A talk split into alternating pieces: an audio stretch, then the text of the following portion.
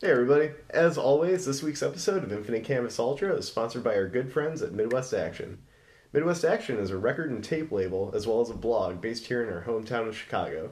On February 7th, you can catch Water Closet as well as Midwest Action artists Necro Moon and Diagonal playing at Smash Plastic, Chicago's local record pressing plant.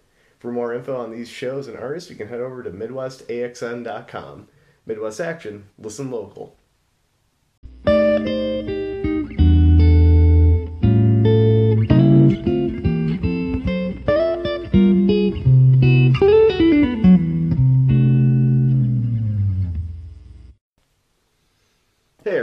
I'm Dan Fiorio, And I'm Michael Lane. and welcome to Infinite Canvas Ultra, episode 23, the Jordan episode. The Jordan episode. On this week's episode, we're going to be talking about Guy Ritchie's new film, The Gentlemen, as well as we're just going to kind of do a recap of uh, this week's big news and events. A lot has gone on since you last heard from us. The Grammys happened.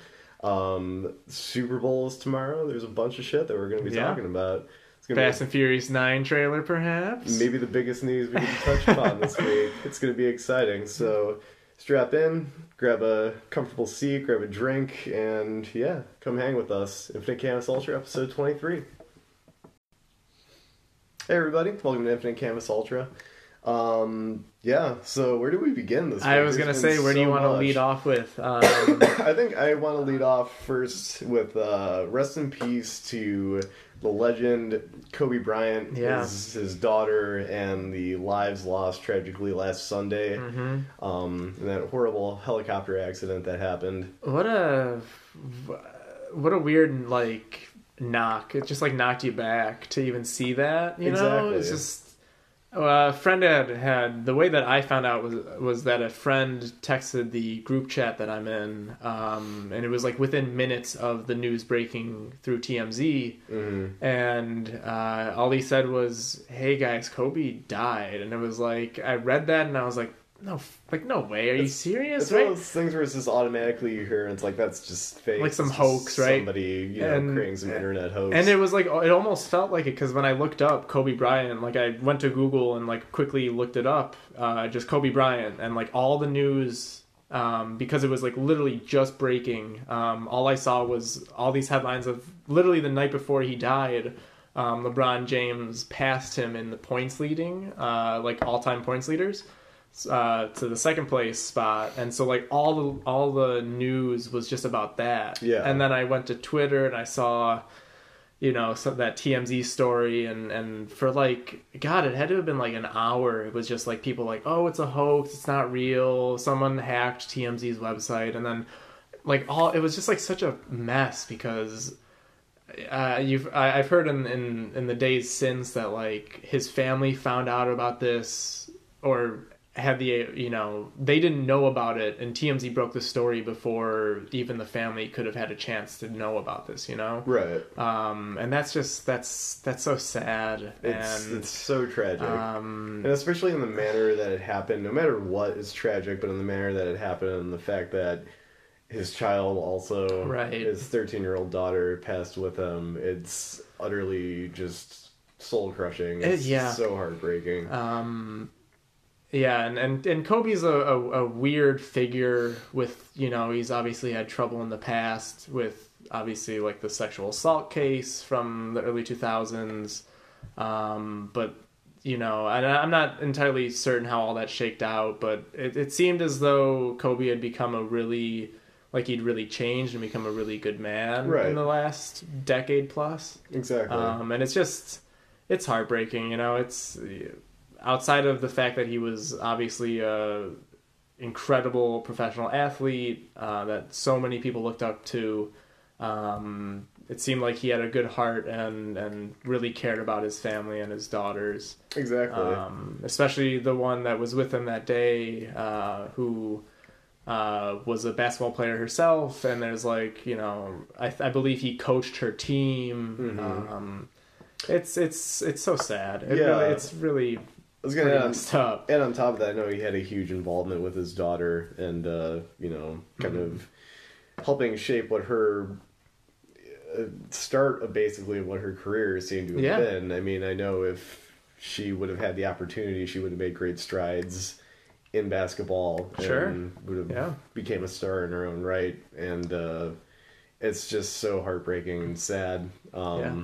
So we don't we don't normally do too much sports talk on here other than michael's uh Other than uh, the fantasy, fantasy. league, and you know maybe we'll check in next week with the with the Super Bowl Yeah. or something. but uh we had to we had to touch on that Yeah, this. Yeah, give a little dedication because it's just so sad and it's just such a major loss in so many regards Yeah. and uh definitely. is uh, Brian Kobe Bryant was somebody who was so influential and just you know uh, an idol for so many, Right. and it's it's a humongous loss and just so unexpected. Mhm. And and of course, rest in peace to Gianna, his daughter, and, and the the seven other passengers on that helicopter that day. It's Absolutely, such a tragedy. Um, it's very sad.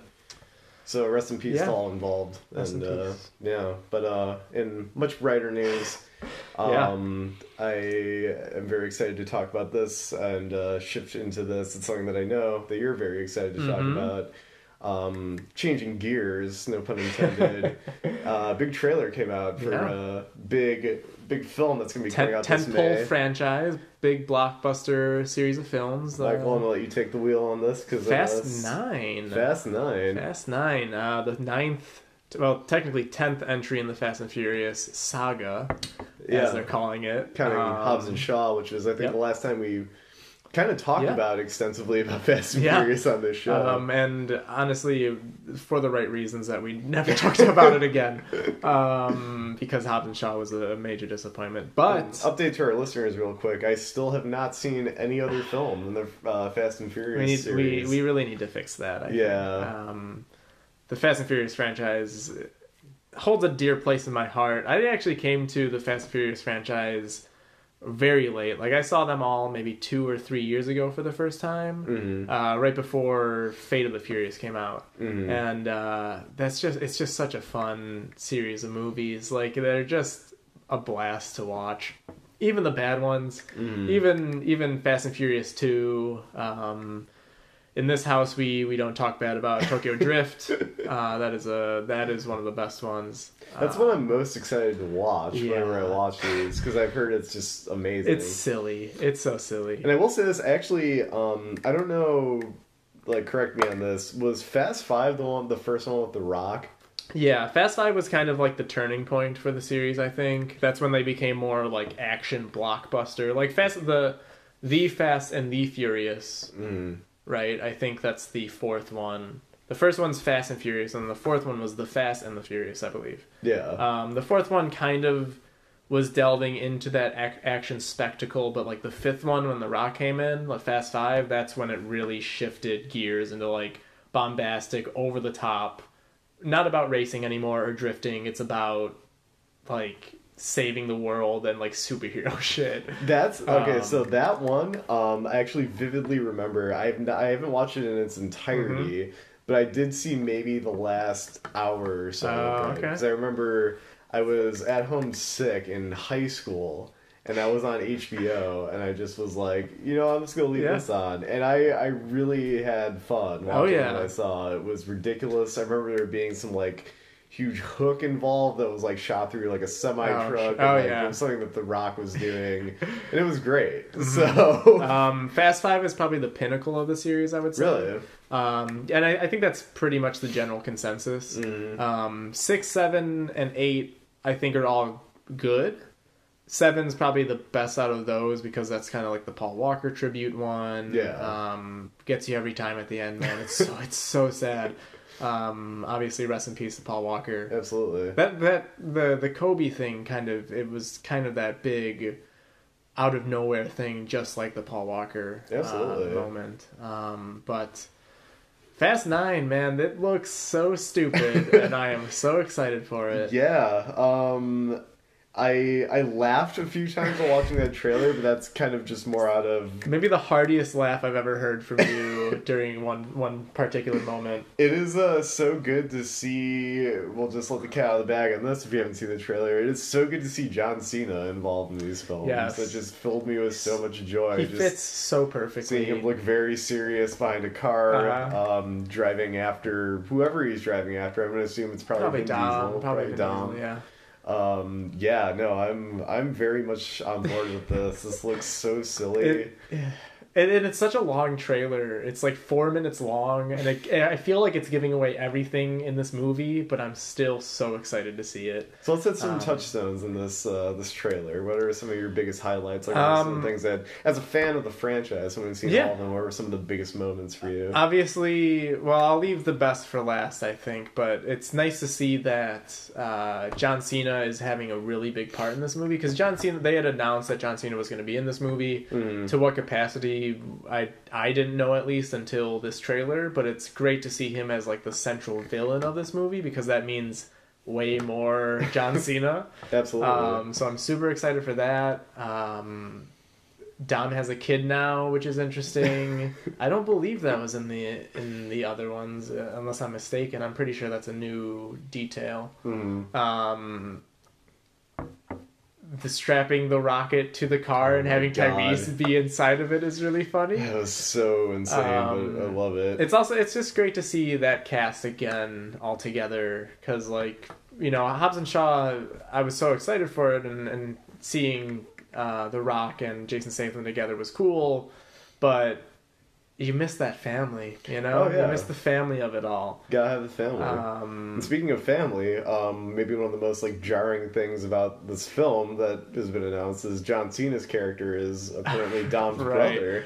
which we were, I was saying to Dan Huh? before, before before we started recording is like, uh, well, I, I don't know where that family lineage like comes into play there, but uh, John Cena and Vin Diesel don't seem like they come from anywhere near the same family. Maybe, maybe. Um, I love the implication that like John Cena is just this all like all perfect uh, driver. I li- like one of the characters, like I think like maybe Charlize Theron's character or, or whoever it is, is like listing down like all of his attributes, and it's like most skilled driver and trained assassin. It's like every literally every single detail. It's so good.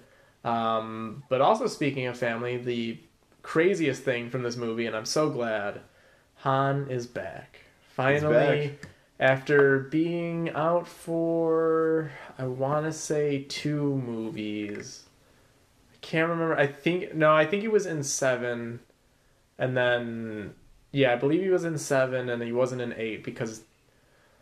Dan, I have to sit you down here. All right, I'm ready. Having not seen any of these movies, it's I'm- very it's a very confusing timeline. Give me the Actually. history of Han. Um, so the first two movies take place, you know, uh, uh, you know, it's number one and number two, and then number three actually, Tokyo Drift, takes place after four, five, six, and I want to say seven. Mm-hmm. So Tokyo Drift takes place at the end of basically the series up until eight. Um, Okay. Which, looking back on it, makes no sense Yeah, because that's- it's set in 2006 and everyone's driving like you know these 2006 cars and using flip phones. Yeah, But anyways, no sense. Um, we'll look past that. Um, Han is introduced in Tokyo Drift and dies at the end of Tokyo Drift. And it's later uh, shown that he's killed by Jason Statham's character. Um, and I want to say Fast Five or six. It's so hard to keep all of them on track because there's so so fucking many of these movies. right. Uh, but Han Han was dead in three, uh, but he was such a lovable character, and everyone loved him so much that obviously they went and set the following sequels in the past, or you know, uh, previous to the events of Tokyo Drift, so that they could it could include Han. And he was always like the the shining moment of that series, you know. Like he was he was such a great addition to that cast of characters. yeah. Um, and although it makes literally no sense that he's back, I am so glad that he's back. Um, I mean, they've done this before. Michelle Rodriguez's character dies in one of the movies, and they bring her back too. So, Mhm. um, if Paul Walker wasn't literally dead, I'm sure they'd bring him back too. oh, absolutely. Um, so uh, it's really great to see Han back. This movie looks so stupid, and I'm so excited for it. I, me too. I can't wait. I think um, legitimately, I'm going to try and like watch all of these films before this movie comes out. I would I would love to know what you think about all of them. I'm hoping it goes in a way where it's just I kind of get on a roll where it's Mhm. just I love these and I hope uh, so. I just kind of want to just Yeah. plow right through all of them, which is Yeah. pretty great. Um, I I feel like that will happen. Michael and I were talking before we went on air. He thinks it'd be funny if I just kind of went into it blindly and just watched Fast Nine. Uh, I would love to know like how you any exposure. how someone would come to this series knowing nothing about it. Like I'm sure you'd have a fun time, but like I don't know, so much of it is based around like these characters and how they, you know, their relationships and stuff outside of all the crazy action. But Yeah, um I'm excited. I'm excited to watch it. I mean, we might have a whole episode's worth of material just maybe dissecting oh yeah. the entire franchise going into it, which would be fun. That would like be cool. Would kind of piss off some of our listeners talking about Fast and Furious. Who, I mean, if you don't like Fast and Furious, I don't like you. So it's, going um, on record. If you don't like Fast Uh, and Furious, we don't fuck with you. yeah, no. But um, I'm I'm excited. I think it's gonna be awesome. It just dawned on me. I think next episode we might be talking about uh, Birds of Prey. Which That's pretty crazy that that comes out on the seventh. Oh right, yeah, yeah, Yeah. We probably will be. We should probably buy tickets to that. probably should. Um, I don't know what your schedule looks like, but um, I'm good. Yeah, actually, I think I'm uh I'm working early on like Thursday and Friday, all right, so maybe Thursday night then. that'd be cool. Um, Um, yeah, no, we should definitely make that happen. And I'm I'm excited to talk about that movie. I haven't seen any.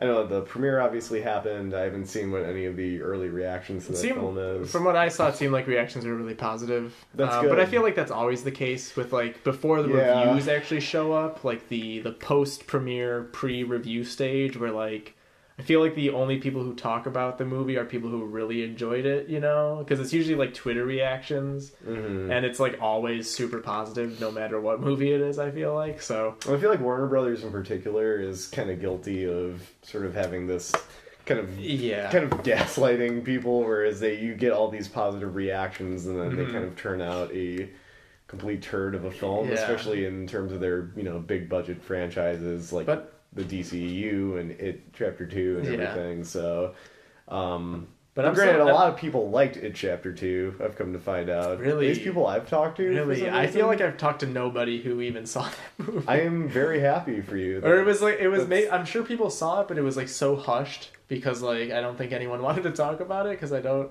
i don't know anyone who liked that movie so That's that's a good thing. That gives me hope for humanity because I've talked to way too many people that were, oh, it was good. I liked Yeah. it more than the original. It's why. I Yeah. mean, yes, Bill Hader is great in it, but I mean that's kind that of is the true bill hader is good in everything redeeming qualities Mhm. about it. Um, before we get into, uh, I did want to talk about um, the Grammys Yeah. a little bit, but piggybacking off of uh, comic books, I understand actually, and I there was something that um, I've been wanting to talk about on the show that Sure. I comic wise that I haven't yet. So I'm going to touch on that in a minute. But um, I understand you worked your way through Umbrella Academy for the yeah first time. Uh, i read through uh, thanks to the local library where i live uh, Shout out which i to- love Shout out to your local library. Yes. Everybody's local library. If you don't have a, lo- a library card, you're fucking up. Please, please get a library card. Libraries they, are great. They are so great. And uh, on top of that, I'll get to Umbrella Academy, but I also my local library sells movies sometimes for two bucks each, Mhm. and I just bought The Favorite for two bucks on Blu-ray there. No shit. And I was so That's happy awesome. about that because I've been find. wanting to watch that again, uh, and I never see I never see that anywhere. I don't see like new copies of it. I don't see used copies of it anywhere. Um, so to get that for two bucks is like a steal.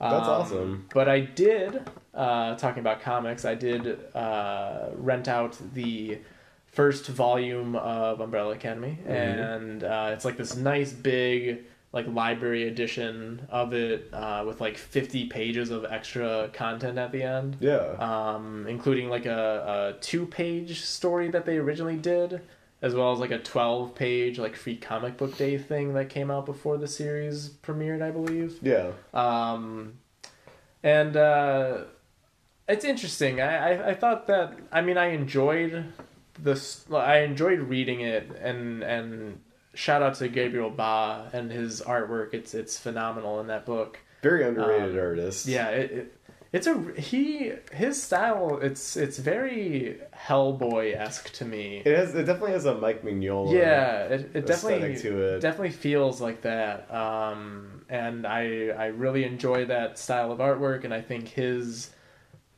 his style fits that series really well. Mhm. Um, but I'm coming I'm coming to the comic post having seen the Netflix show, Mhm. and I feel like I was a little underwhelmed. Uh, the comic is only, or the first volume of the comic is six issues long. You know, twenty-two pages is an issue, so it's condensing the story that I had seen over the course of eight hours worth of television Right. um, into you know 120 pages and i feel like the tv show and, and this happens with a lot of comic book shows where they'll pad out the sh- the the comic and they'll Mhm. make like a full season out of one arc or you know six six issues or whatever um, and i felt like actually with the umbrella academy show it was actually really well done Absolutely. a lot of the stuff that they added was really it just it was great material um, so reading the comic was kind of a letdown i guess I I can totally see that, and I've um I've encountered that a lot with people who uh, like Who are much coming more to it favor after? the TV show, Yeah. and I totally understand. yeah Honestly, I probably favor it more too because it's it's given more room to breathe. yeah it It's- felt it felt like rushed the comic like it, it felt like this i don't know i mean maybe it's just because i've seen the tv show but it felt like this arc of a, a storyline could have been like 12 issues long Mhm. instead of six And I I think that's the thing where um,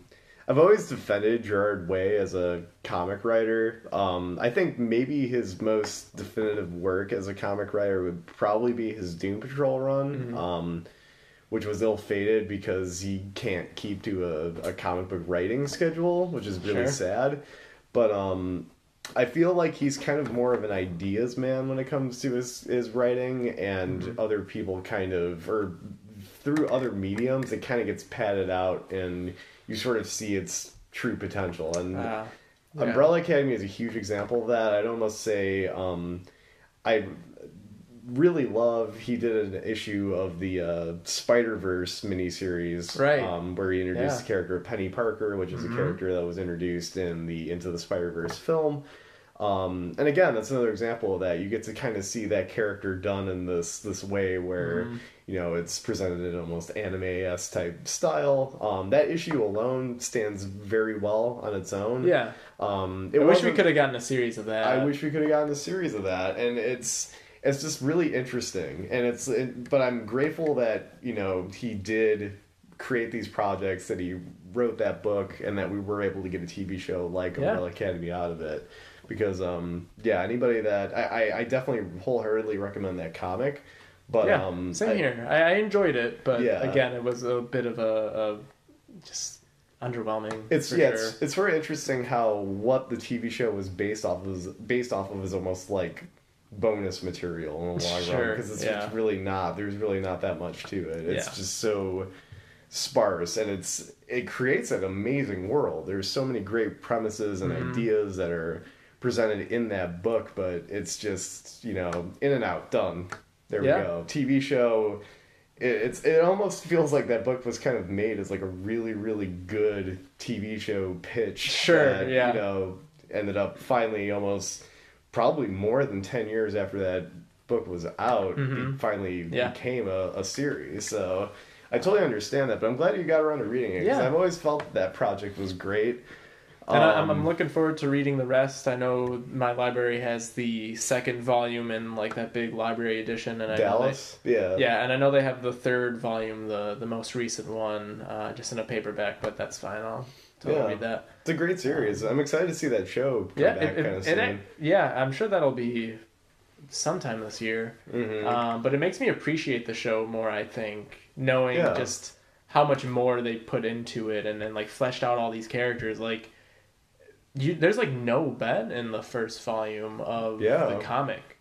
He's just not even there. It's like he's not even mentioned.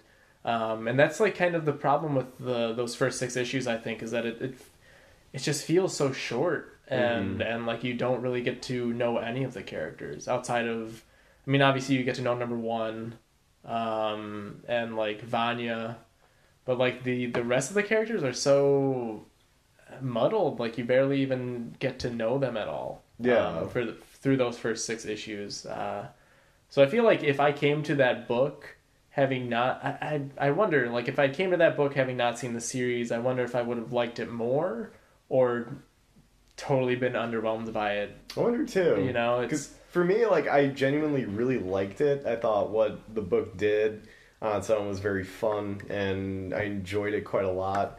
But um, definitely watching the show, it was surprising how much it expanded on Mm-hmm. Yeah. it, and in the best way possible. in really good ways. yeah.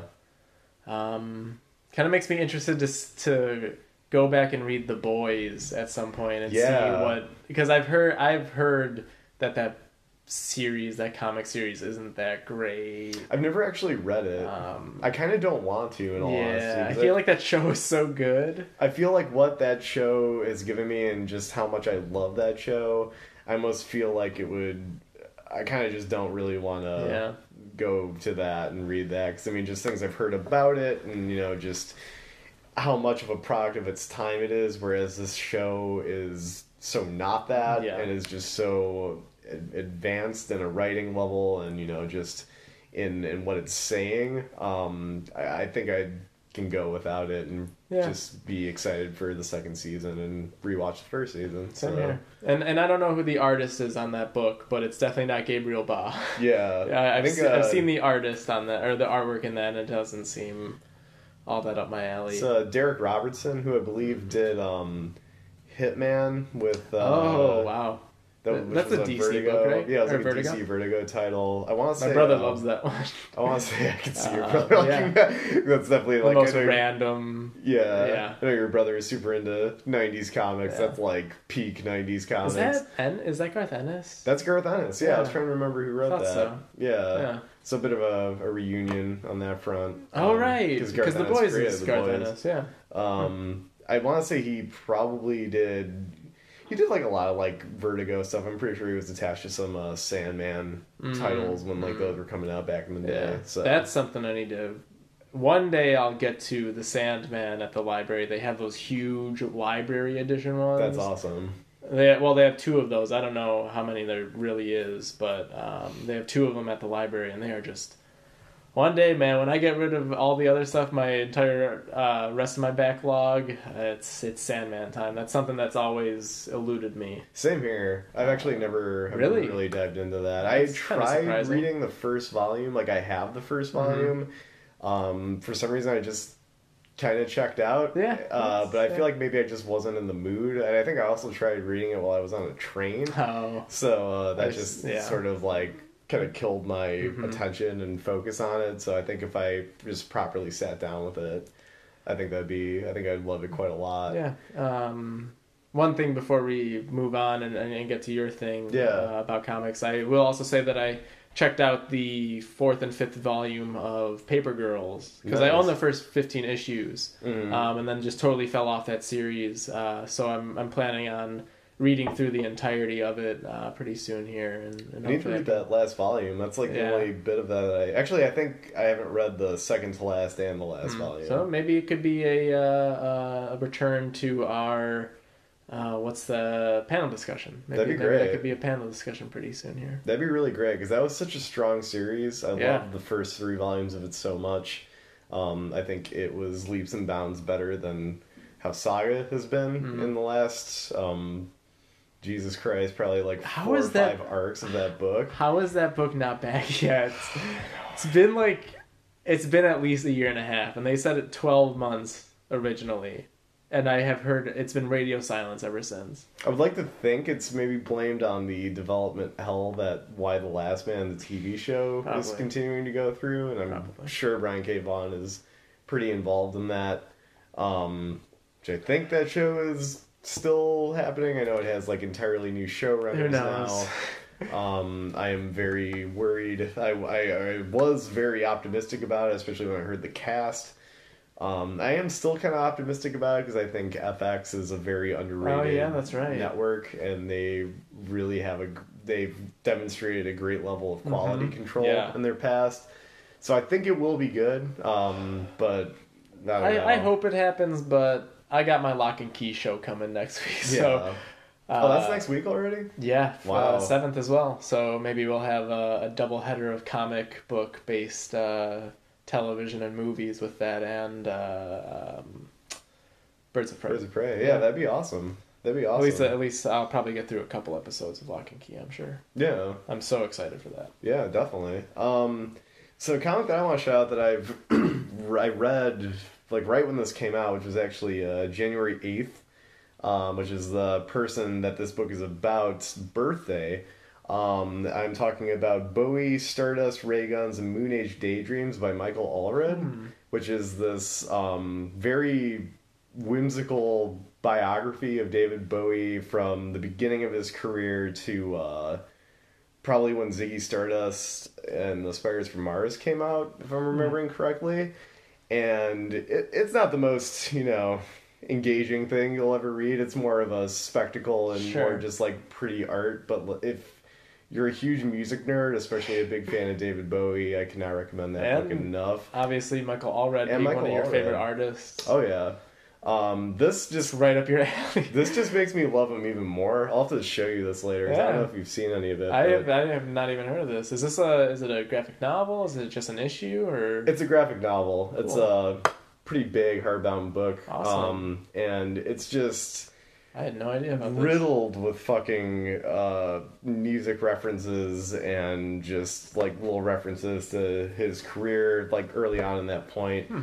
Um, I believe this is being done with the intent, excuse me, intent of being a multi-book series. Sure. Oh, like going through the decade, like his different uh, eras, right? Exactly. And Huh. it is just filled with incredible splash pages and just amazing art. Um, I, I still think, as, as a huge Allred fanboy, I think probably the best work of his career was his Silver Surfer run, um, which won him an Eisner because that is just amazing. Um, but this this is definitely up there. It's it's just so awesome. Like him being an artist who obviously is a huge music nerd, is huge into '60s culture and yada yada yada. It's so fun seeing him do this project. And just feeling the love that comes like from him doing this project, it's it's very intoxicating. If you have remotely any interest in Michael Allred, David Bowie, maybe both of that, you well actually I shouldn't say you should go out and buy a copy of this because it is already out of print. Really? Yeah, Wow. it sold out like immediately. This What's it? What's it uh, printed by? Like Fantagraphics or something? no, um, let me. It see sounds that sounds like a. Fantagraphics book if I had to guess, but Absolutely, it was a, a much smaller publisher. Um, let's see if I can find this real quick. um, I was gonna say the the pairing of artists here between Mike Allred and Bowie could only ever be topped as like a graphic novel for you if it was like Paul Pope doing a Radiohead book or something. Seriously, You know, like like this is the, when, when you said that when you said that it was Michael Allred doing a, a Bowie book, it was just like there's never been a more dance centered graphic novel ever written. It's so true. The uh, the moment I saw this announced, because I only found out about it via um, Allred's Instagram page, I immediately messaged Garrett, who owns the comic store that is Yeah. local to us, um, and I was like, "Order me a You have copy to of get that." this. And sure enough, I think I'm the only person that bought that Oh, book sure. there. But uh, Hey, yeah, well, if it's out of print, maybe I should. If he has any more copies, maybe I should go grab it. Absolutely. Um, it's it's great. It's Huh. just it's um it's just such a fun read and there's just all these little tidbits and bits of history that even I didn't know about him that are kind of thrown into that and it's done in just such a fun way and I can't emphasize enough how great the artwork is in it. Um it's just absolutely amazing and yeah, I totally check it out. I And really want to check that out. I want you to go grab that as soon as we're done here. I will. And it was a, a publisher which I have never heard of before called Insight Comics that put this out. Hmm. Um, which isn't even, I know Allred has his own publishing imprint. yeah. Um, and it's not that. So this is just some kind of small press that put this out. Um, I saw today on his Instagram that it is getting a second printing Cool. with a different cover, so I'm assuming it will be a bit more widely available. But freaking loved it. I mean, it came out like literally at the beginning of this year. It's already one of my favorite comics of the year so far. I think it's just wonderful, and of course I do. of course. Uh, it would have to have been a major disappointment for it to have not been loved by you. exactly. That's awesome. Yeah, but before we uh, wrap up our little intro to the show, and while we're on the subject of music, um, last week the Grammys Right. happened. Um, kind of interesting. Uh, I there's we'll get into this more. I still feel like uh, the Grammys as a organization has a bit of a long way to, to go, and Mhm. uh, kind of you know just advancing a bit in terms of not only just you know artists that they recognize, but the classifications of said artists. But Yeah. um, gotta give a big shout out to Billie Eilish, who cleaned the fuck up this year. Of course, it went to Billie Eilish, and honestly, I'm glad it did. I am too. um, knowing the list of artists that were in contention for for album of the year and everything, mm-hmm. um, it it seemed right for it to be Billie Eilish for her to literally come out of nowhere and become the biggest star in music.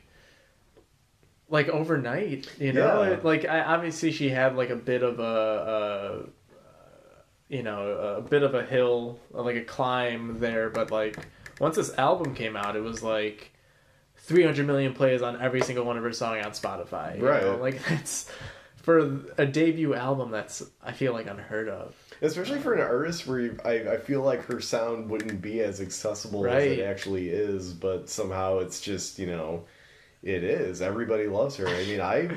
I, I think that record is great. Mhm. I think she's great, and I'm. It's but it's just kind of mind blowing to me that she has taken off on the level that she has. So for awards that she won, she won Album of the Year, the I mean biggest grand Right. prize of the Grammys.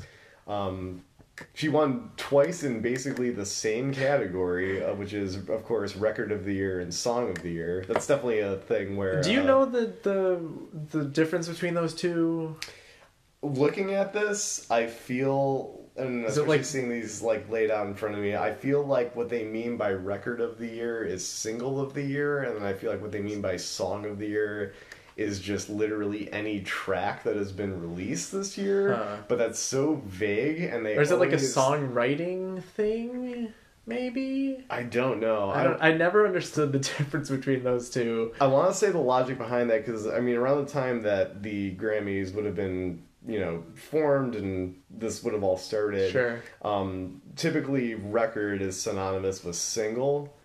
Um, so I think that's what they're getting Mm, at maybe. But I mean, anything that's in Song of the Year, I assure you, was more than likely released as a single. So it's not the only outdated category they have, which I'm sure we'll get Yeah. to the other one in a, in a moment. But Absolutely. So she won both of those. So she basically won twice for Yeah. Bad Guy, which um, of course, That's kind of it's also kind of bullshit. I feel like being that it is such a you know mix and match kind of category, you could have given that to somebody else that deserved, Yeah, yeah. you know that recognition. I'm that's sure. really why it makes it such a weird difference between those two categories. Because like, if it's just the same song as in each category, what's the point? right. You know, I don't know. It's weird. Like I'm certain there was a Lizzo song probably in one of those categories. I I'm, think Truth Hurts was in both, or you know, one of them at least. I'm certain uh, Old Town Road was probably Oh, in it, sure, which. I mean that could have at least. I mean that was the song of the year. I know. I mean, let's be know. real. That was everywhere. Yeah. That was absolutely everywhere. Um, best new artist. So she It did up. well. Uh, Old Town Road did win pop duo, right, Yeah. or something. for the remix um, with Billy Ray For, Cyrus. yeah, with Billy Ray Cyrus, which is totally deserved. What a good song. Absolutely. Um, Great song. But you were saying she won. Billie won also. Uh, best new artist Best New as Artist, well. of course. Um, just kind of scrolling through. Uh, her the brother, the producer, won Producer of the Year. Finneas won Producer of the Year. That is correct. Um, it's kind of the only ones coming up on this little uh, sort of like Cliff Notes version Sure. of one that I've got up here. But um, that's a lot. I believe in total, if I'm remembering correctly, it was about six or seven awards that she took, which Wow, is that's insane. crazy. And then uh, going into other categories, we got Best Rap Album, Igor by Tyler the Creator, which uh, that's a huge favorite Mhm. amongst Infinite Canvas here. Uh, best rap performance, uh, Racks in the Middle, Nipsey Hussle with Roddy Ricch and Hit Boy. Rest in peace to Nipsey Yeah. Hussle. That's Seems like a nice tribute. completely fine with that choice. Uh, best rap song, a lot, 21 Savage and J. Cole, which. Eh. Give J. Cole his recognition. oh, J. Cole. And uh, best R&B album, Ventura, Anderson .Paak. Hell yeah. Is, is great. I don't know. I'm trying to remember if he's taken home an award before. I believe this is his first. I believe it is, which is really deserved for this album, honestly. I really loved Ventura a lot. I thought that was a really great album. We we also very much love Andy here at Infinite Yeah. Canvas, so it's great to see him win. And uh, best pop vocal. Oh, here here's another one that Billie Eilish won. Best pop vocal Mhm. album, which is that's a bit of a stretch. I mean, as much as talented as I think Billie Eilish is, I don't think vocal performance is necessarily one of her strongest suits. Yeah. especially being up against someone like Ariana Grande, who you know Can belt it out, man. ass Jesus off Christ. like all yeah. the time. Yeah. So that's a little ridiculous. I feel like Lizzo was in that category now. Like I, I think that she could have totally won that, and it would have been a good choice. Absolutely. And speaking of her, uh, best pop solo performance, Truth Hurts. Which is weird because I'm pretty sure that song's from 2017. Yeah, I believe it is Um, too. I don't know how the Grammys work at all. Apparently, I guess you could just if your song was big that year, you could just have it in the Grammys. Yeah. even though it's two years old. They, they do a lot of ridiculous stuff like that. It's I mean, even, weird. even having Lizzo in Best New Artist, which she was. Yeah, the best new artist has always been kind of like. Well, their first album didn't do big, but they became huge on their second album, so now they qualify for best new artist. Like it's Right. like, that that category has always been like fake, you know. Right.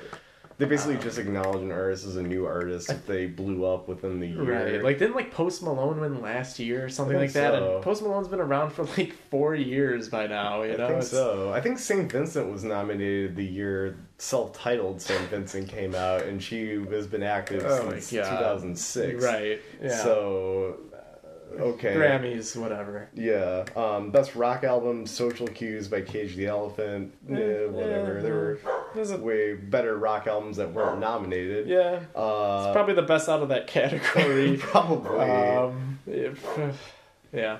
Uh, best alternative album, Father of the Bride, Vampire Weekend, which again another favorite amongst the Yep. canvas. Um, I personally would have loved to have seen that go to Big Thief, who I Yeah. thought put out two incredible records this year. Which one was uh, nominated? Uh, UFOF, which was the first one, and then they Yeah. had Two Hands, which came out earlier in the year. I mean, later in the year, and then uh, Anima by Thom Yorke also would have been that would have been cool Mhm. as hell to see Yeah. him take that. Those were my two personal favorites from that, but I'm I'm fine with Vampire Yeah. Weekend taking it. And then uh, of course, Vampire Weekend took it. I feel like it's kind of the shoe in, right? Absolutely. I'm saving uh, this one for last because it is definitely a uh, something I want to talk about, and it was something that was um, addressed even further by Tyler, the creator, who brought about my favorite moment of this entire Grammy ceremony. Because Jesus Christ, did he say a lot of truth? Um, best urban contemporary album, "Cuz I Love You" by Lizzo. What the fuck is urban contemporary? Um, Other than a very let's just put all the term. black artists into one grouping, uh, which doesn't it doesn't make any sense to me uh, outside of the fact that yes, it's it's oddly racially charged, um, but like they already split out hip hop, they already Mhm. split out R and B. You know, those are your your two main you know black centric music genres, right? Like, what is Exactly. the urban contemporary? What does that mean? It's And this is an album. completely And ridiculous. Lizzo's album was up for best pop vocal album. Uh, so like, is it cross genre? Like, what is Right. what is the urban contemporary genre? Uh, seriously, there there is no genre like that. Um, and it's just funny to even think. And and one thing I want to bring up before kind of going in on that more is um. So Rosalia won for uh, El Mal Querer, her newer album, and that was a category it was best Latin rock, urban, or alternative album. That was literally That's a- a category. That was literally a category where they literally threw in every So- Hispanic, so Lat- Spanish artist, Latin- Latin artist into this one umbrella. Hmm. Not to mention also multi-genre. Yeah. and we're just like, so basically, like here's Here here's go. the album of the year by Latina Latino artists. yes, which is completely ridiculous. It's- yeah. It's but yeah, going back to with urban contemporary, I mean, it's just like it's it's weird it's weird that that category is not like a best international album or something or like or like that would make way more sense. or if it even like non-english language exactly, like that's you know uh the oscars you know. Exactly. It they, could be they used to have foreign film but now it's i think i believe the category now is non-english drama or Yeah. whatever you know it, Uh, it could be the you know Grammys equivalent of that, but they don't do that. Instead, they have this bizarre. Just uh, frankly offensive categories So that weird. also lumps in multi genres that aren't connected at all. right those aren't connected. And yeah, with a subject like urban contemporary, I mean, Tyler the Creator said it the best. I mean, it's just it's it's giving an award basically because the organization sort of almost feels like they have to. Like the analogy he used, it's like handing a, a kid a non-plugged in video game controller and saying, "Oh, you're doing a great job." And it's it's sad, especially when an album like "Cuz I Love You" by Lizzo, which is so great and also can fall into so many different categories. Mhm. Same with Igor by Tyler the Creator.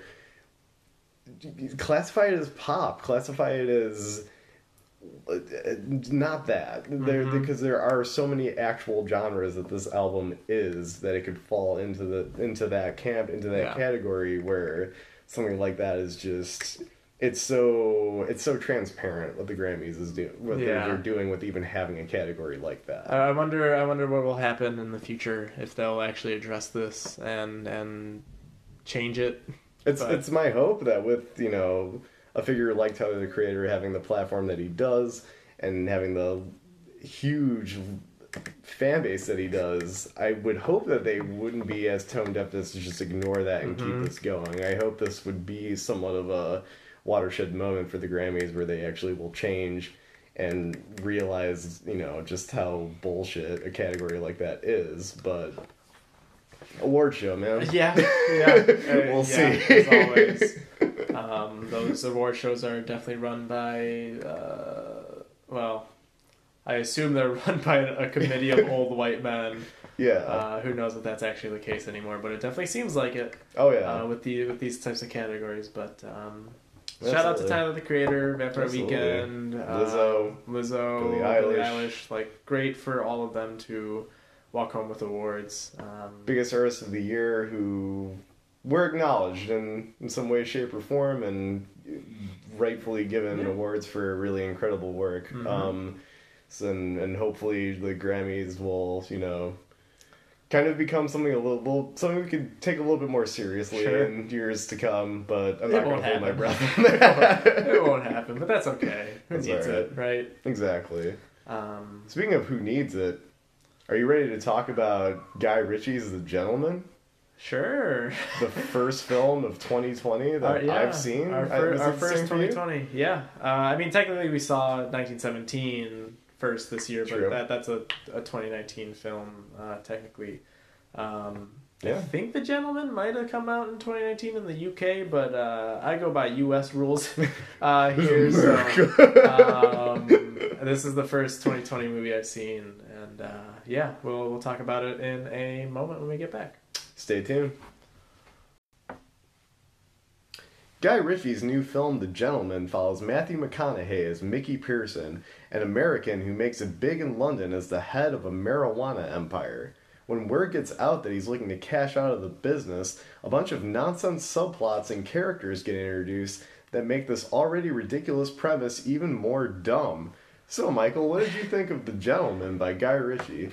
Oh, it's so sad what's happened to Guy Ritchie, isn't it? What happened to Guy Ritchie? Oh man, My God. We oh god, so we saw the Gentlemen. Uh, I want to say it was a Wednesday. No, it was a Tuesday night, and it was literally us two and one other couple, an older couple, Mm-hmm. in this alone, all alone in this big theater watching the Gentlemen, and just like the tension in that theater watching that movie. I felt like no one was enjoying any of it.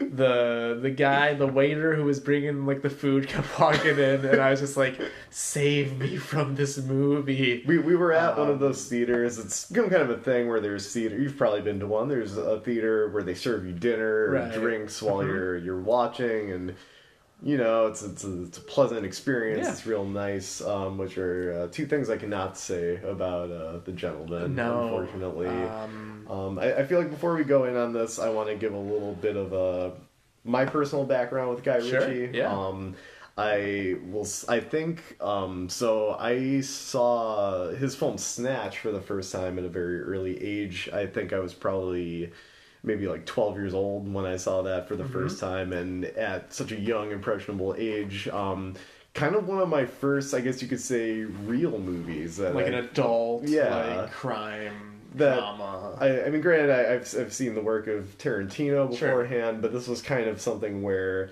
um, I didn't necessarily have like the influence of like maybe like my older brother or like Oh, my sure. dad to kind of you know steer me into something. It was sort of a it's, it's sort of like kind of used to watch Snatch on your own. yeah, it was sort of like finding a band that you really Yeah. like for the first time. You develop your own music taste, and that film was kind of something where it's like this is cool as hell. This is like I am seeing Brad Pitt in this performance that is so unlike anything Uh-huh. I'd been exposed to that he has been in before.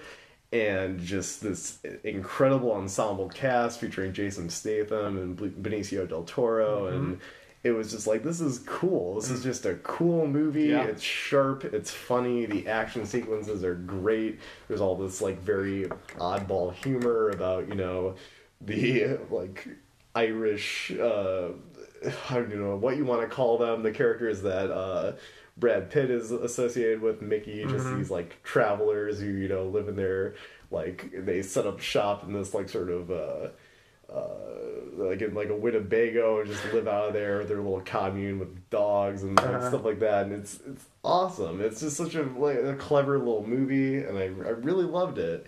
And uh, went back and watched Lock, Stock, Two Smoking Barrels, which I believe is Guy Ritchie's. Like, I mean, it's definitely I don't know if it's his first film, but definitely his first. might like, as well be his debut. d- yeah, big I, I don't know if it is or not, but like that might as well be his his first. It was it was definitely his first film that you know gained him notoriety Mhm. and uh, yeah, it get- brought attention to him, and I love that film as well. So I very much have a soft spot in my heart for Guy Ritchie Yeah. because like especially Snatch, like more so than Lock, Stock, I, is just like a like a personal favorite. It's just a movie that I could really Mhm. love and. Uh, Really made me care about film in Sure. general, like more so at, at a younger age. So seeing a film like this um it, it's so just it's heartbreaking in a way because it's this thing where you have somebody a director that you know you look to for a certain type of style or a Mhm. certain type of aesthetic that you know maybe i mean snatch obviously is not the most substantive film of all time but that's honestly in its charm that's what makes it Sure. great it's it's still good in being such you know a simple crime film Maybe a little more style over substance in that one, but right but it works. it right? works it's it's a it's an a just enjoyable experience Mhm. it's not something where i would call it dumb but it's not something where i'd call it you know like the most you High know, art. Or high art film. It's just a, a good film. It's just a Mhm. good time, and um, I uh, I did not feel that way about this. Um, I there were points where, and you said this when we were driving back from the theater. Um, I there were moments where I was just kind of feeling like, when is this gonna end? yeah, uh, I believe the the movie's probably like just two hours uh, lengthwise, and I wanted it to be over so so much. yeah. The entire time I was I was just waiting for it to end. Um, and I have a I have a sort of similar uh, relationship to Guy Ritchie and his films as Dan does, uh, where I watched just like him Snatch and Lock, Stock, uh, Two Smoking Barrels. Probably in high school, um, Mhm. and I I really enjoyed both of them. I, I want to say my preference was uh, Lock, um, but uh, obviously both great films. Watching the Gentlemen now makes me wonder if I was just a stupid teenager. Yeah, I'm worried about Uh, that. and I, I don't know if I want to go back and watch Snatch or Lock Stock uh, because, in all you know counts and purposes, it, it feels like The Gentlemen is almost like a spiritual successor to those movies, right? Or at least that's what it was billed as. This is trying to be. You know, it's it's Guy Ritchie coming back uh, after doing, God, He's- fifteen years of like these big budget movies, a franchise film. of franchise He did Sherlock Holmes. He Mhm. did Man from Uncle. He did Aladdin, Aladdin last year. Uh, he had that Robin Hood movie. Robin He had the King Arthur movie. He's like only done these really big tentpole uh, blockbuster films, which to me, in my eyes, didn't seem like what Guy Ritchie should be making. And no, from what I can tell, you know, maybe the Sherlock Holmes movies are actually pretty good. I've heard. I, I've never actually seen those, but I've heard good things. I saw the first one, and just judging off that, it's the the best of Sure. what his output has been in Sure. the last few years. Um, but yeah, all the other movies that he's made uh, in the last decade have been honestly, uh, from what I can tell, very mediocre at best. yeah, Um, but with The Gentlemen, it seemed like he was coming back to his roots, doing a movie that he should be making that you would expect from Guy Ritchie. Um, ensemble cast intact. yep. Uh, before we go more into that, well, I just kind of want to acknowledge some Yeah. of the other actors that are in this. We got Charlie Hunnam, we Mm-hmm. got Hugh Grant, we got Colin Farrell. I mean, and and a, a handful of other uh, character actors you've definitely seen before. yeah, I, I wanted to hit on them because they're kind of the one, the biggest names in this movie. Uh, but they're like Michael just said, there's plenty of other people that you've definitely seen in things. Mm-hmm. Um, probably some more, you know, British centric actors that like you know, kind of my first exposure to them in this film, but like maybe some other people who are maybe Yeah. more exposed to you know UK television or cinema probably recognize them, and that's great. Did you mention Colin Farrell? Yeah. yeah. Okay. Um, which, uh, if we're gonna talk performances, like I, I think uh, him and Charlie Hunnam definitely carry Yeah. this film. They're I both thought I incredible. thought what's his face? Um, the reporter. What's his name again? Um, the the actor was it uh, Hugh Grant? Hugh Grant. Yeah. I thought he was. I thought he was good. He was entertaining. Um, Absolutely. But yeah, I, I definitely think. I enjoy Charlie Hunnam as an actor. I think he's actually pretty good. I really wish like I wish he had better roles. Yeah. Um, Uh, I don't. I can only imagine how uh, he probably works as many wonders as he can in that Yeah. uh, King Arthur film. Yeah, that he's I, in. I bet. Um, I mean, I, I I enjoyed Sons of Anarchy in high school when I watched it, and he was good in that. And Mhm. I've enjoyed his work with Guillermo del Toro. Um, but I, I feel like he hasn't had the chance to be like a big leading man in something really um, since Sons of Anarchy. Um, but he, he's he's actually really enjoyable here. Um, Colin Farrell is the best part of this movie, and it's a shame that he's only in it for maybe upwards of five to ten minutes. Yeah. Um, Yeah, if that. if, if this movie was about Colin Farrell's character and his gang of, of hooligans, I think this movie would be a billion times better. It would be way Um, more.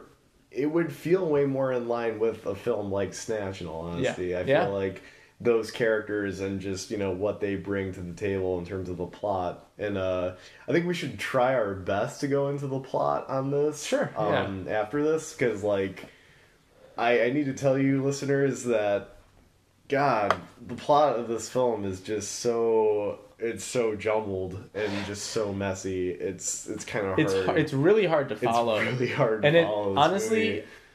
I felt like for the first thirty minutes of this movie, I had no idea what was going on, and I sat through the entire thirty minutes. Like I watched it as intently as I could, and I had no idea what was going on. yeah. But uh, so we have Colin Farrell. This character's name is Coach, which is great, Mm-hmm. and it's basically him with all these, you know, young British kids, probably in like their late teens, early twenties, just going about and you know.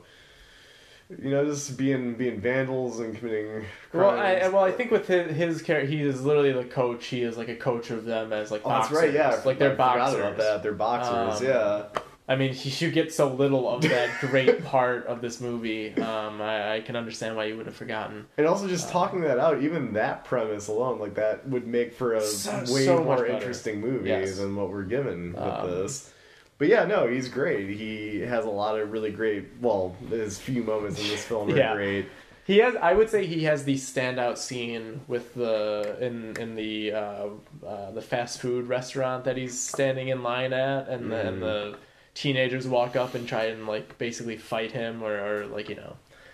Um, that I, th- I think that is the standout scene, and it's really carried by Colin Farrell. Um, Yep, who just plays it off very coolly, and you know, kind of just shows these kids, you know, with real guy Right, characters, and yeah, it's great. It's like exactly what you'd want out of a character that he's playing in this, out of him as an actor. Like, gotta give a big shout out to Colin Farrell. I think he is absolutely crushing it at this Mhm. point in his career. Yeah. Um, and it's great to see him doing such good work. I'm absolutely so excited to see him as the Penguin in the new Batman movie. I think he's going to be awesome in that.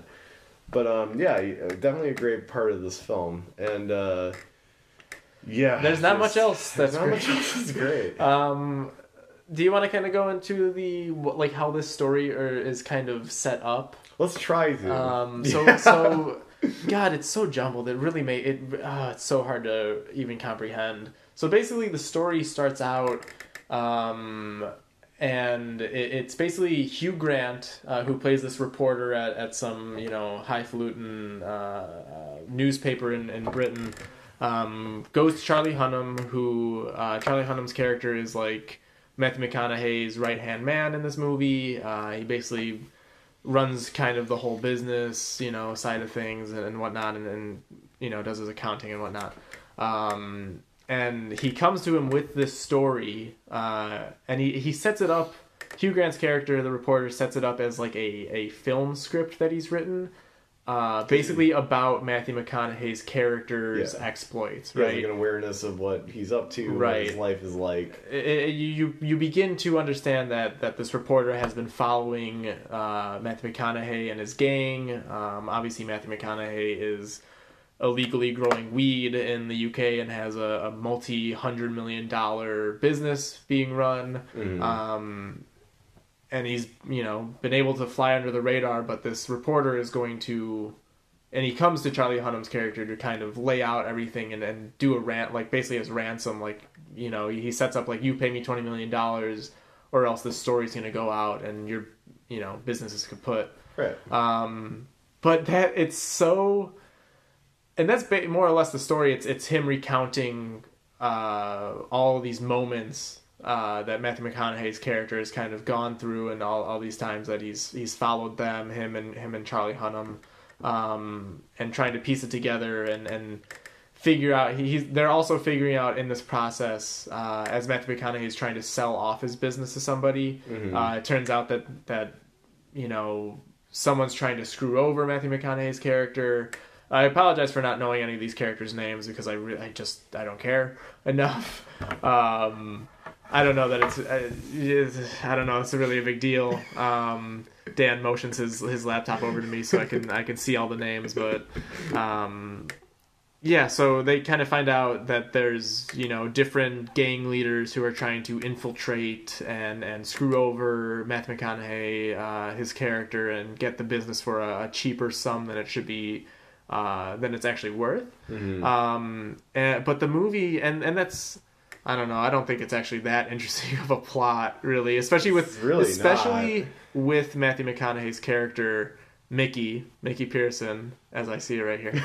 Um, he's such a throw. Like he is the main star. He's the star of this movie, but he's also one. I feel like he's not in that much. He's not Most of the story is really based around Hugh Grant and Charlie Hunnam's characters. right. Um, but also Mickey Matthew McConaughey's character is so boring and plain Jane. Like he's there's not an interesting bit of character there. and also not very likable. There's not No. really a moment where he does anything as a character where I feel a sense of wanting to root for him, where I feel like I am remotely invested or care in Mhm. what he's up to or what happens to him.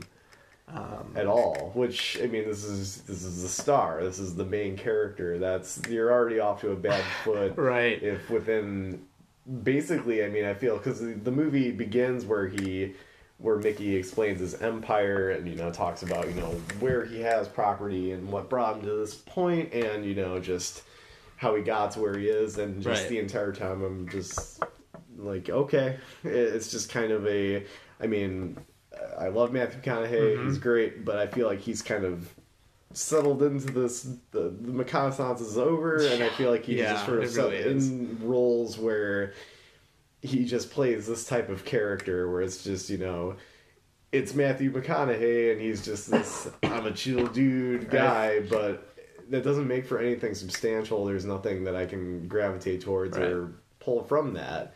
And I suppose he does a fine job in this but I mean it's it's just it's Very unmemorable. it's very unmemorable, and the character uh, the character of Mickey the lead character is so unmemorable Yeah. and there is just I don't know and, and and I don't know if I'm stupid or not, but literally watching this movie for like the first 30 minutes as Hugh Grant kind of sets this up. I don't know if I missed some bits of dialogue or something, but it really feels like the movie that he's written, like the script that he's written that he's showing Charlie Hunnam. I really, I, for so long, I didn't understand if Charlie Hunnam and Hugh Grant's characters were friends, if this was literally a movie script that he wrote, I didn't even know if Mickey was a real character in this universe or if it Yeah. was a movie character that was like maybe based on some other in-universe person. It was re- it was so confusing to me. I might be stupid. I don't know. I mean, it's it could very much be read that way. And to be honest, if they went in that kind of route, I feel like that would have made for a bit more of an interesting movie. If this was if this kind of full out became uh, sort of what it tries to be and being almost a movie about movies. Like it, it has that element of it. Mm-hmm. Sure. I feel like maybe if it kind of went in that route, it would have been a bit more interesting, but. It, it doesn't do that. Yeah, as it is, it's there's also just like not really you know anything that you know is kind of uh, there's just nothing there. There's nothing- this there's this nothing this is- here. this film is just two Um, hours of just fucking hot air. Like it's And just, it's there's like really there's really like nothing that happens in this movie. no. There's like so few plot points. There's like so little action. Uh, I, I can't even think of like an actual action scene that happens in this movie. It there's like confrontations. It tries and, to have and there's that, moments but- like there there is one moment that actually might be my favorite moment from the movie outside of Colin Farrell's uh, introduction is the uh, one part where Colin Farrell's hooligans break into one of Mickey's uh, weed farms and they basically make a music video out of like fighting the like Mickey's goons in his his weed farm. Um, and I thought that part was like a- actually like a really well made like yeah, tr- you know trap hip hop uh, music video. great segment. Um, and yeah, again, it was a really cool cool scene. again why this film should have been about Coach and Yes. his you know his underlings, but Um, moving on. I mean, other than that, like it, it was a hard movie to understand. Um, blatantly racist. yes, um, I was wondering if we were gonna maybe wait on. No, I don't want to wait on that for spoilers. This Um, movie is so it made me very uncomfortable. The, the the dialogue in this film, it really feels like Guy Ritchie the, the entire time. And also bear in mind, not only did Guy Ritchie direct this, but he wrote the screenplay for Mhm. it.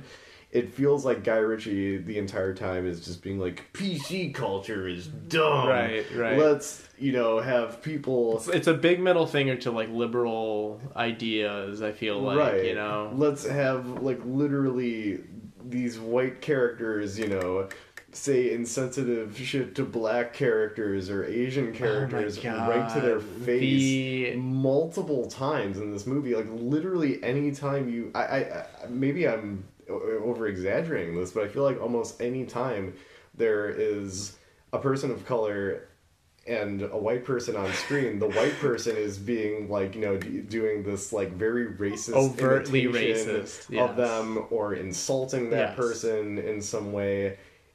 every time. Yeah. like it's It's- it's, it's- really just off-putting. It's it's so it's especially with the with the Asian stereotypes that they go after in this movie. Um, there one of the other gangs uh, is a is an Asian gang, and it's actually uh, kind of led by.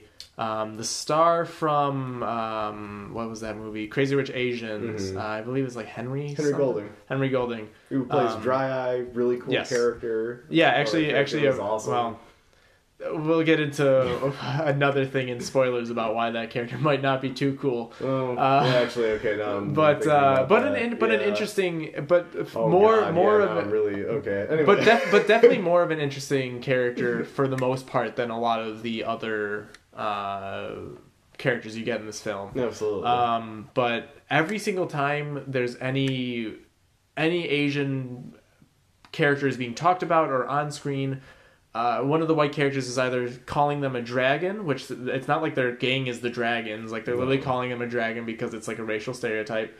Uh, there's jokes about like rice uh, being yellow. Uh, probably I like it's just like literally everything you could think of that's an Asian stereotype they make a joke about, and it's supposed to be funny. You're, I feel like the characters who are saying these things are also supposed to be your hero characters, the characters you're supposed to care about. Mhm. Um, and it, it's it's interesting because like you know I've been rewatching a lot of Tarantino movies uh, recently, and I've I've been having sort of an issue with Tarantino and his use of like the N word in his movies, and at least there it's like okay every like with Reservoir Dogs like these are all shitty people.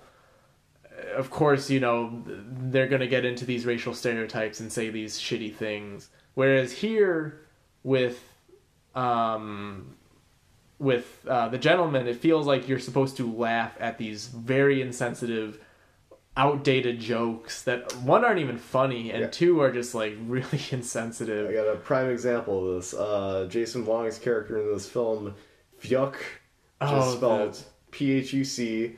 Yes. I mean, you could just kind of connect the dots on the type of Yeah, and that I that's a joke there. that goes on for a long time about like, oh, his name is fuck. Oh, Yeah. but with the p and the, it's just like, oh, it's so, uh, it's it's and like you said, it was like uncomfortable. Um, yeah, it was. It's it's so weird. Uh, it, it was. I don't. It just seems so out of place with with this movie. Um, I don't know. It Yeah. it was really off putting. Absolutely. And I mean that you know, even if I were to look past all of that shit, like this movie is not enjoyable in any other No. context or capacity at all. So it's like on top of being a boring, bland, uh, inconsequential story, it's also incredibly racist. And also, uh, and we'll get into it a bit in the spoilers section. Also, uh, like misogynist and and Ooh, yeah. and and well, I- I'll say this: there's one woman character in this movie, and she definitely has to be saved at one point, and it's it's mind-boggling. This scene, what happens in this scene? Mm. It was it was. I couldn't believe what I was watching, honestly. And to a lesser Um, extent, this is another thing I want to get into spoilers. Um, there's another really weird uh, thing that gets referenced in this movie that we kind of talked about after we watched it. Uh, kind of more deals with Hugh Grant's character Mm-hmm. um, and his plot. Um, well, I'll, I'll touch more on it later. Sure. It's sort of a thing where it's just. Why did you feel it necessary to reference this? Um, but we'll we'll get to that more later. I don't remember. I, I'm I'm trying to remember what, what you're talking about, but I'm We'll, sure. we'll get to it. We'll Yeah. get to it. But um, Um, yeah, man. Uh, is there anything more in way of plot that we can talk about with this? um, I don't think so. kind of grasping I- at straws here. And and honestly, I think we've kind of said our piece about just how much we dislike this movie. yeah, Um, I think I think we're totally good to kind of give it a score and go into spoilers here. how you feeling? Um, ooh, I was thinking like a three, but honestly, I think like a two might be a, a better score for this movie. And, and honestly, it's a two just because of, of Colin Farrell and maybe a bit of, of Charlie Hunnam.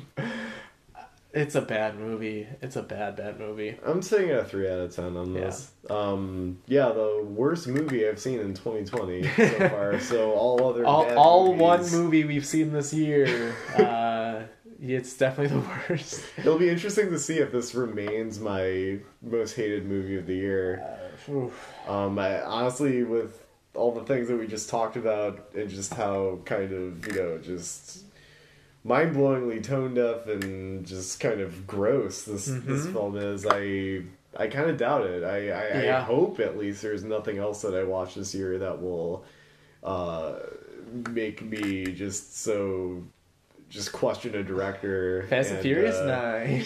I, I hope that's like a- no, that'll be. I hope that's I hope that's a I nine out of ten. that Fast Nine will be at least a nine. There's gonna be no Um, insensitive shit in that. I bet. Um, Oh, and yeah, I, I just yeah, that makes me like question a director and just their like just what they're trying to get at Yeah. with a project like this, and Mhm. also just the movie as a whole. Because I mean, it's just there's nothing there. Nope.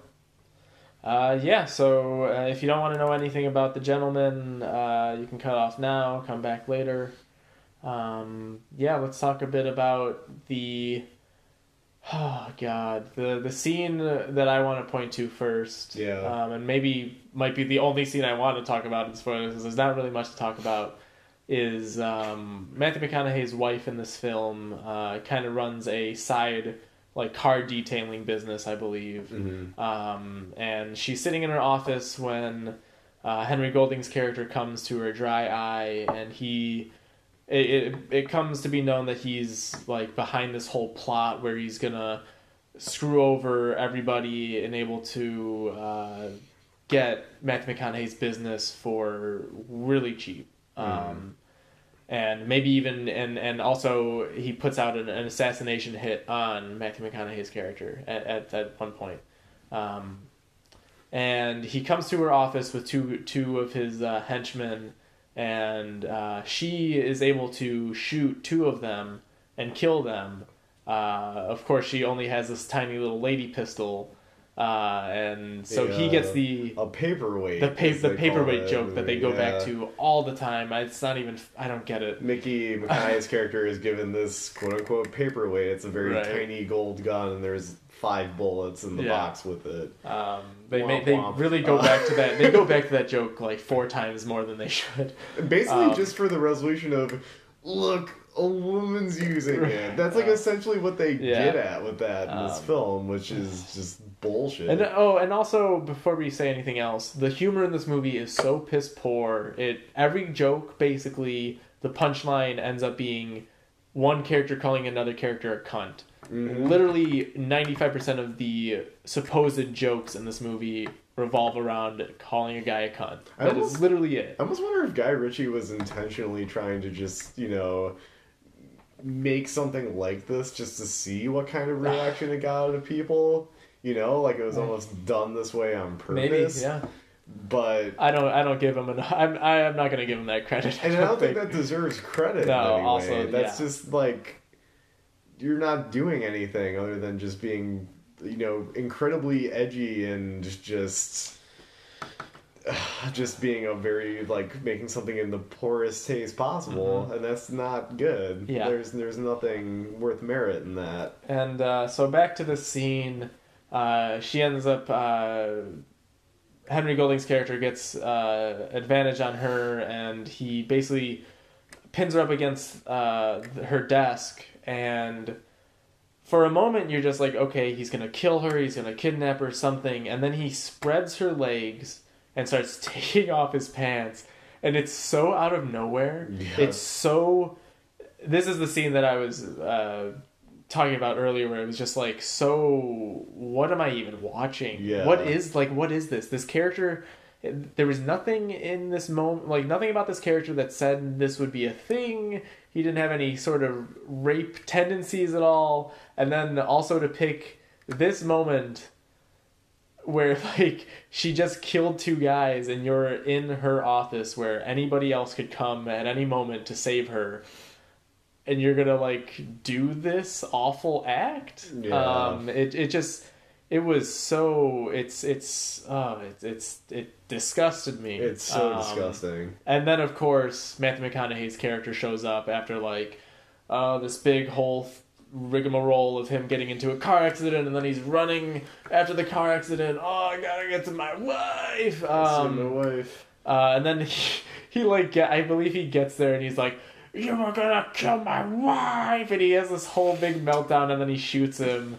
Uh, he he kills Henry Golding's character and it was just like, what the fuck also- am I watching? Also, also want to say too that not only do we see this character about to be raped, but then the you know big like you know moment where she gets saved, it cuts to a shot of her face and she's like covered in the brains and blood Yeah. of Henry Golding's character, and she's got like a smile on her face, and it's like, am I supposed to feel good about this? Am I supposed to like? Did she have that- a smile on her face? Yeah, she was like super happy to see Mickey, and it's like, is this supposed to make me feel like, yeah, he saved her? Like, we go from you know one incredibly gross scene to another one, and, And yeah, and and this is this is literally I think she might be literally the only speaking female character in this movie I can't think outside of of outside of that that like drug addict girl that they go and save which is like a plot point in this movie that Oh, literally Jesus. is like 20 minutes of this movie that has nothing to do with anything else uh, i don't know why it was there it's not interesting at all uh, it could have been cut yeah, absolutely. um, so there's two characters that are women in this movie, uh, but basically one, and it's Matthew McConaughey's wife. And for her to have this traumatic experience, um, and then the end, the very very end of this movie, the final scene, I, I don't know what the implications that that Guy Ritchie is trying to get at with like the meaning Yeah, behind this. It's the- so weird. This is one I was There's- talking about. Um, yeah, so I mean, uh, Hugh Grant's character Fletcher, uh, he has his you know script, I guess, ready Uh-huh. for his film about Mickey, and uh, he goes and pitches it to Miramax Films. Harvey Weinstein's own Miramax films, which Why? almost would make sense Yeah. had this movie been produced or distributed by Miramax. Right. But it's not. It was put out by It's STX. STX. So why is Hugh Grant's character going to Miramax of all things directly after this rape scene occur or almost rape scene occurs? It's like I don't know if Guy Ritchie knows what he's getting at here or not. Um, but even on top of that, um, one scene, the, the scene that I was uh, getting to was is literally the final scene. Um, there's like a moment between Mickey and his wife uh, pretty early on in the film where uh, they like eh, you know kind of flirt with each other like they're gonna you know gonna have sex at some point but they don't in that moment. Because of course. and yeah. Um, who wouldn't with Matthew McConaughey um, but then literally the last scene in this movie post traumatic almost rape experience for her is like Matthew McConaughey basically being like so you want to have sex? And then like he closes the door like he doesn't say that but like they give this look of that. And then he closes the door and that's that's it like and i don't know like i don't know that what are you saying with this like matthew mcconaughey saved her from rape and now he gets to have sex with his wife like i don't it's like what is this Yeah. i it, it, it it's Like how how do Oh. you expect like I don't know. I mean, I guess there are some audiences that walk away from this feeling like, yeah, that was a great experience. What a well put together film, but it, it just left me personally just feeling very disgusted and just bewildered because it's Yeah. just bewildered in the sense of just how do you think any of this is a good idea?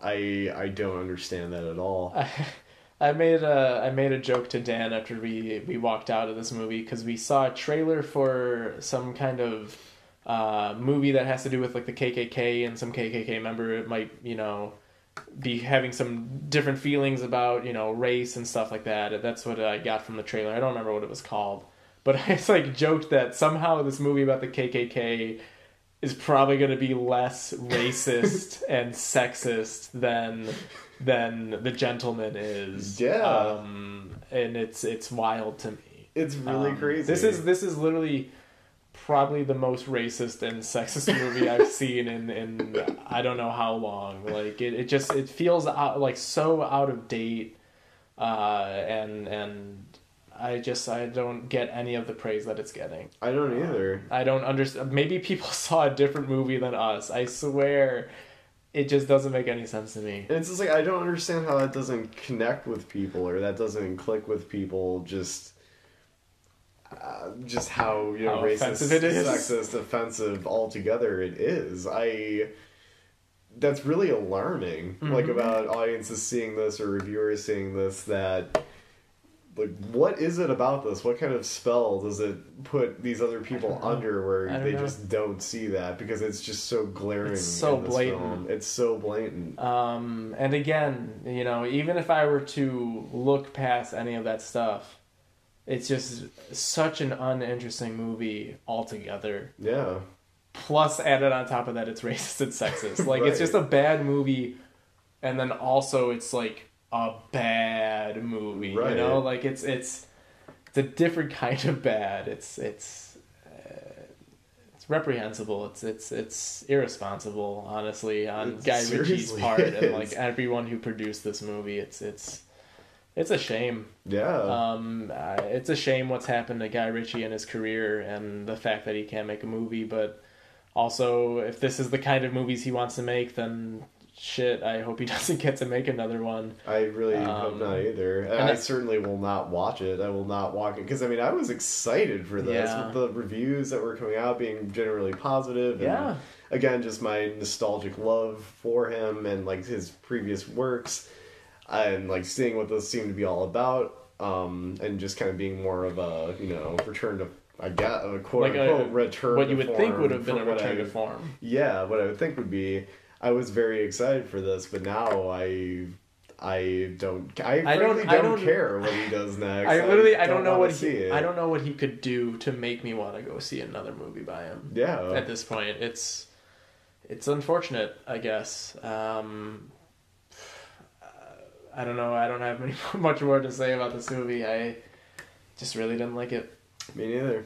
Um, yeah. Yeah, So uh, I'm still sitting at a two. I think. yeah, I think that's a fair Um, score. For some reason, I don't know why. I, I, feel like a three is just kind of my feelings on It's it. kind of I- a good baseline. It's, I mean, that's certainly not good. No, definitely not. Yes. but um it's just it's just a shame and uh yeah i don't know i i will be very curious to see if there is anything that i despise to the level of this that for Yeah. in terms of films in 2020 Um, but uh, yeah. I, I do hope though on a, i hope there is some silver lining in this that you know we got this out of the way so maybe 2020 It's only looking up from here. yeah Birds of Prey will be great. Um, all the other movies, New Mutants, I don't whatever, Fast Whatever. Nine, everything's gonna be great. whatever It'll A24 movie that comes out this year Yeah, it will all at least be better than this. Exactly. So maybe Uh, it's good. Maybe it's good that maybe this was the sacrificial lamb of Yeah. films We got it out 2020. early, and and then and now it can only be better for us moving forward. From now on, and maybe for the rest of the year on this show, I'm gonna say after every movie review, at least it wasn't the Gentlemen. It's better than gentleman. oh God, yeah. So I think that'll that'll wrap it up for our review and take here on uh, Guy Ritchie's The Gentlemen. Um, that should have just been the review. Just uh, close to 40 minutes of fart Ah. noises. Or just like spliced in like Colin Farrell. oh God. Uh, yeah, we're uh, gonna take a break here and come back with uh, your questions and some shout outs and close out to this week's show. Stay tuned. Hey everybody, and welcome back to Infinite Canvas Ultra. Um, we are going to move from the cesspool of negativity that is the Gentlemen and go into more positive territory Yeah. with Q and A, where we answer questions from you, our adoring fans. Um, this week's question comes from Ethan, who is asking us, "What would be our top five desert island albums?" Which is a great question. I'm kind of surprised Yeah. we haven't gotten this sooner. So shout out to Ethan. Good question. Um, I'm just gonna go real off the cuff, and we can go Yeah. just explanations on this um, if, if need be. But I think uh, five albums I would take with me on a desert island would be uh, Kid A by Radiohead, uh, The Money Store by Death Grips. I'd probably take Is This It by The Strokes with Mhm, me. Um, probably To Pimp a Butterfly by Kendrick. and hmm, fifth It's tough. choice. You know what? I feel like uh, Bonito Generation by I Kurt I was Bonito honestly, be- I was thinking that because it'd be such a different type of experience from any anything else you could probably take. Yeah. and it's such a listenable album. Also, I'd like to think the deserted island I'm on is like sunny and there's Oh, like, a lot of water, and like I feel like that would probably be like a good album for, For that sure. kind of environment. Um, man, uh, if I had to choose, I'd probably go with uh, "Room on Fire" uh, by The Strokes for my Strokes pick. Of course, I have to have a Strokes pick. Yeah, Um, what else? Um, in the aeroplane over the sea. that's a good pick. Hotel, It's a great perhaps. pick. Um, God, oh, it's so hard. Oh, of course, "Emotion" by Carly Rae Jepsen. Yeah, uh, that's a that's a given. I feel like you probably play that one the most on the on the yeah, it's honestly probably my most played album ever. Um, hmm, maybe like Revolver or Rubber. Soul. No, it has to be one. Um, it has to be What's it gonna be? Ah, Unless you make that two of your choices. I'm like, yeah, I don't want to do that. I'd probably go Rubber Soul so that I never have to listen to Yellow Submarine ever again. the one, the one blight on on Revolver in my eyes. Um, and for a final album, oof, this is a tough question. yeah. I mean, there's so there's so many to pick from. I can't even like think of any albums. It's like so hard. It, it's too hard to, so Uh, that's why I just didn't give it like really any thought. It was more so just like just whatever came. kind of just like albums that either I feel like would be good to have around mixed with albums that I have listened to so much in my life Right. that it's just like Yeah. they're like real big essentials to me. So. Um, God. Uh, by the way, by the Red Hot Chili Peppers, probably. a good al- album to have on a Um, deserted island for sure. That's that's one of my faves, kid favorite. So, Good picks. Good picks. um, yeah, I, I think that's my five. yeah, that was a great question. Hopefully, I don't ever get stranded on a desert island. Hopefully not, because like there are just not enough albums I could take with me. Um, and I'm already thinking of like other ones. That's like fuck, like that would be great. that one. I should have taken that one, but nope. I'm just gonna stick with those. Do those That's five. it. I Oh, I didn't take any hip hop though. wow. oh man, like I want to get into the Wu Tang in there, you know. Would you edit one out? Maybe Rubber Soul. Oh wow. you heard it here. Uh, Wu Tang over the Wu-Tang Beatles. over the Beatles. oh yeah, maybe. I'm gonna stick with that. okay, I think so. I like it. I like it a Let's lot. do that. Got any shout outs for this week, Michael? Um, I am gonna shout out, of course, the library. Hell we yeah. already did it before, but we'll do it again because we love the library. Support your local Um, library. Your tax dollars pay for I'm it. gonna, I'm gonna shout out the library every goddamn week if I can, um, until someone stops me. Um, yeah, that's a shout out. What do you got? Uh, I'm gonna shout out my buddy Kyle. It was his birthday last week. Cool. Happy birthday, Kyle.